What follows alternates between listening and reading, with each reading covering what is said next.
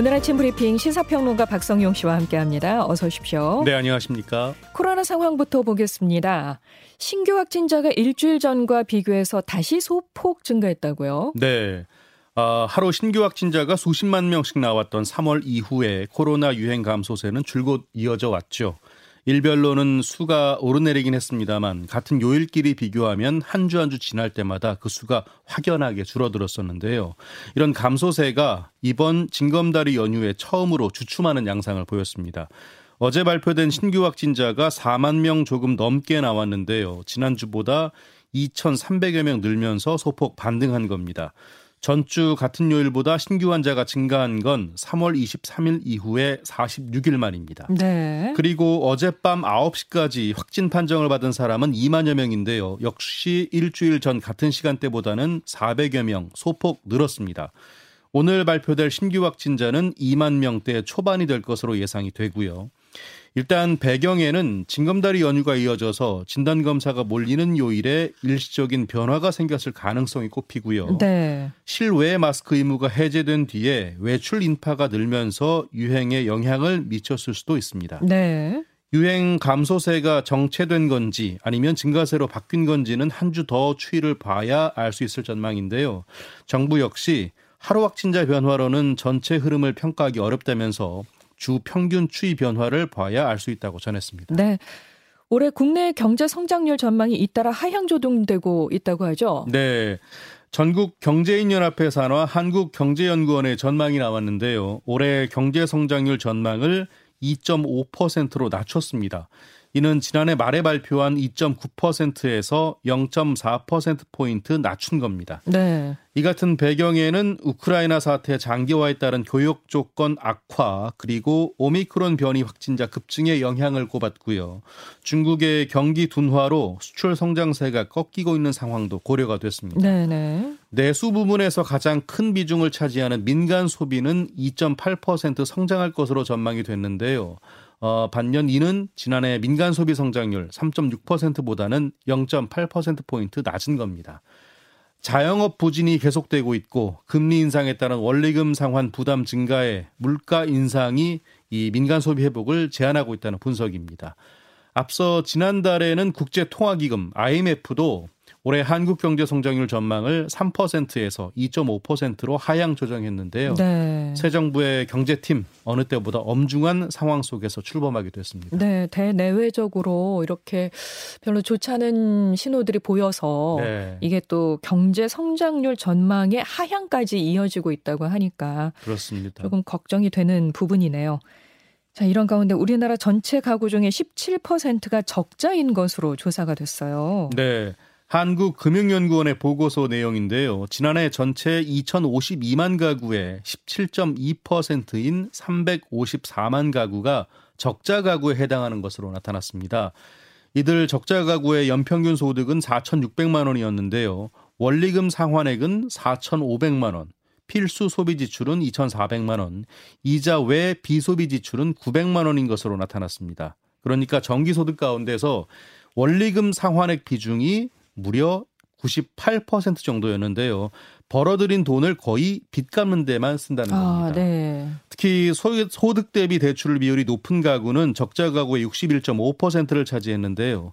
이들의 평균 부채는 다른 가구들보다 4배 정도 높은 4억 원에 달했습니다. 이렇게 소득 대비 대출 비율이 높다는 거는 빚이 계속 쌓여간다는 그런 얘기잖아요. 그렇습니다. 더 걱정되는 부분이죠. 맞습니다.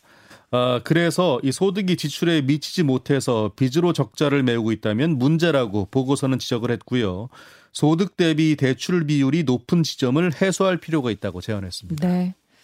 자, 다음 소식 갑니다. 한국 저항시의 상징이죠. 김지하 시인이 세상을 떠났습니다. 네, 김지하 시인이 어제 오후 4시쯤 향년 81세를 일기로 별세했는데요. 어, 시인은 최근 1년여 동안 암투병을 해온 것으로 전해졌습니다. 김지아 씨는 특히 유신 독재에 저항하는 민주화의 상징이자 민족 문학 진영의 대표 문인으로 주목받아 왔었는데요. 박정희 정권 시절인 1970년 당시에 사회 현실을 풍자한 오적을 발표했고 반공법 위반으로 기소가 구속 기소됐고요. 전두환 정권 시절에는 1982년에는 타는 목마름이라는 시집을 발표하면서 저항 시인으로 이름을 떨쳤습니다. 네. 하지만 1991년에는 민주화 투쟁 과정에서 이어진 학생과 청년들의 분신을 질타하는 칼럼을 쓰기도 했고요. 2012년 대선에선 당시 박근혜 후보 지지를 선언해서 혼란스러운 행보를 보이기도 했습니다. 김지아 시인은 소설 토지의 작가인 고 박경리 선생의 사위이기도 한데요. 빈소는 연세대 원주 세브란스 기독병원 장례식장에 마련될 예정입니다. 네. 1년 정도 이렇게 암투병을 해 왔다가 예. 예, 이렇게 또 별세 소식을 저희가 듣게 되네요. 그리고 또 배우 강수현 씨 소식도 전해드려야죠. 예. 지난 7일 향년 55세를 일기로 세상을 떠났는데요. 모레 온라인으로 연결식이 중계된다면서요? 네, 그렇습니다. 앞서 고인은 지난 5일 오후 자택에서 심정지 상태로 발견이 돼서 병원으로 긴급 이송이 됐죠. 중환자실에서 사흘째 의식 불명 상태로 입원 치료를 받다가 지난 7일 결국 세상을 떠났습니다. 고 강수연의 빈소는 삼성 서울병원 장례식장에 마련이 됐고요. 추모 행렬이 이어지고 있습니다. 강수연 영화인장 장례위원회 측은 오는 11일 오전 10시에 연결식을 치르고요. 영화진흥위원회 공식 유튜브 채널을 통해서 생중계할 예정이라고 밝혔습니다. 네.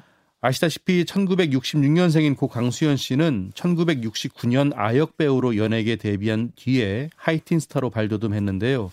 한국인 최초로 세계 3대 영화제인 베네치아 국제영화제에서 여우주연상을 받았고요.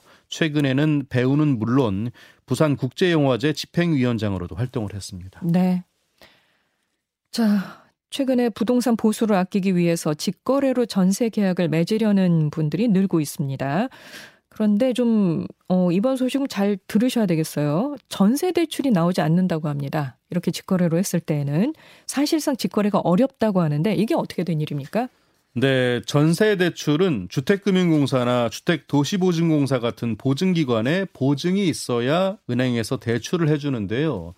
일부 보증기관에서 그러니까 공인중개사 중개를 받고 확정 일자가 있는 임대차 계약서가 있어야 보증을 해주고 있습니다. 네. 네 그러니까 공인중개사의 도장이 찍힌 임대차 계약서가 있어야 전세 대출이 가능하다는 이야기인데요.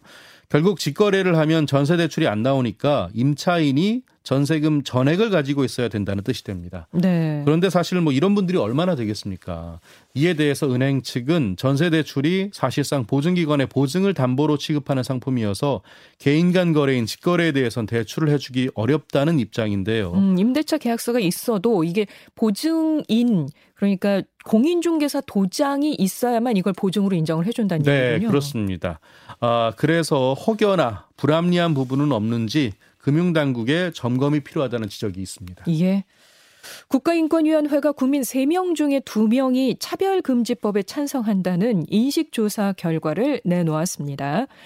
국회 조속한 법 제정을 촉구했죠? 네. 국가인권위원회가 최근 전국 성인 남녀 1000여 명을 대상으로 조사했는데요. 67% 그러니까 국민의 10명 가운데 7명은 성별과 장애, 나이와 성적 지향, 성적 지향 등을 이유로 한 이 부당한 차별을 금지하는 차별금지법에 찬성한다는 결과가 나왔습니다. 차별금지법이 필요하다는 의견에 매우 동의한다고 답한 비율은 41.3%, 다소 동의한다는 비율은 25.9%였는데요. 별로 동의하지 않거나 전혀 동의하지 않는다고 답한 28%보다 두 배 이상 많았습니다. 네. 또 우리 사회에서 겪는 차별이 심각하다고 답한 사람은 66.6%, 차별 해소가 적극적으로 노력해야 할 사회적 문제라는 의견에 동의한 사람은 75%로 집계가 됐습니다. 21대 국회에는 4개의 차별금지법이 발의가 돼 있는 상태인데요. 네. 지난달 26일에 국회 법제사법위원회가 공청회 계획을 채택했습니다만 공청회 개최 시기 같은 세부 내용은 구체적으로 결정하지 않았습니다. 네. 인권위는 이런 조사 결과를 바탕으로 사회적 공감대가 충분하게 확인되고 있다면서 21대 국회가 입법에 나서야 한다고 촉구했습니다.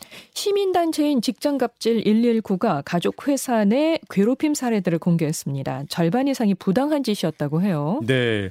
직장갑질 119에 따르면요. 올해 1월부터 4월까지 접수된 직장 내 괴롭힘 사례 400여 건 가운데 가족 회사에서 주로 발생하는 부당 지시가 200여 건으로 가장 많았습니다. 예를 들면 사장이 직원에게 자녀의 일을 시키는 식인데요. 네. 학원 숙제나 시험 등록 같은 사적인 용무 지시를 내리고요. 여기에 문제를 제기하면 화를 내면서 하기 싫으면 그만두라라고 통보하기도 한다고 합니다. 정말 갑질이네요. 네, 그렇습니다. 직장 갑질 사례의 절반 이상이 가족 회사에서 빈번하게 일어나는 괴롭힘이라고 하는데요. 하지만 제대로 된 처벌을 내리기는 어려운 상황입니다. 앞서 지난해 10월부터 개정된 직장 내 괴롭힘 금지법 개정안에서는요, 사용자 또는 사용자 친인척이 직장 내 괴롭힘 가해자일 경우에 노동청에 신고할 수 있고요, 천만 원 이하의 과태료에 처할 수 있습니다. 하지만 이 5인 미만의 사업장에서는 적용 자체가 되지 않아서 신고가 불가능하고요. 5인 이상 사업장이라도 사장의 친인척이 회사의 정식 직원이 아니라면 근로기준법 적용이 되지 않습니다. 아, 사각지대군요. 예. 예. 이에 직장갑질 119는요, 5인 미만 사업장에도 법 적용을 확대해야 한다고 주장을 했고요. 괴롭힘이 반복되는 사업장에는 불시 근로 감독을 벌여서 강력하게 처벌해야 한다고 촉구했습니다. 네. 내일부터 청와대가 개방됩니다. 관련해서 서울시가 지원 대책을 내놨죠. 네, 내일부터 22일까지 청와대 개방 행사가 진행되는데요. 서울시는 이 일대 방문객이 하루 평균 2만 4천에서 4만 8천 명 정도 증가할 것으로 보고 있습니다. 이에 종합 지원 대책을 마련했는데요. 우선 청와대와 인근 주요 6개 역사를 순환하는 시내버스 1개 노선을 신설해서 앞서 지난 2일부터 운행을 시작했고요. 또 버스에서 내려서 청와대로 편리하게 진입할 수 있도록 버스 정류장 4개소도 신설했습니다. 그리고 청와대 인근 경복궁역, 광화문역, 안국역을 정차하는 지하철 3호선과 5호선은 개방 행사 시간에 예비 전동차를 각 6대씩 추가 투입하기로 했습니다. 주차 시설도 확충하는데요. 관광버스 주차소, 주차장 8개소, 169면과 창의문로, 사직로 인근 노상 주차장도 마련했습니다.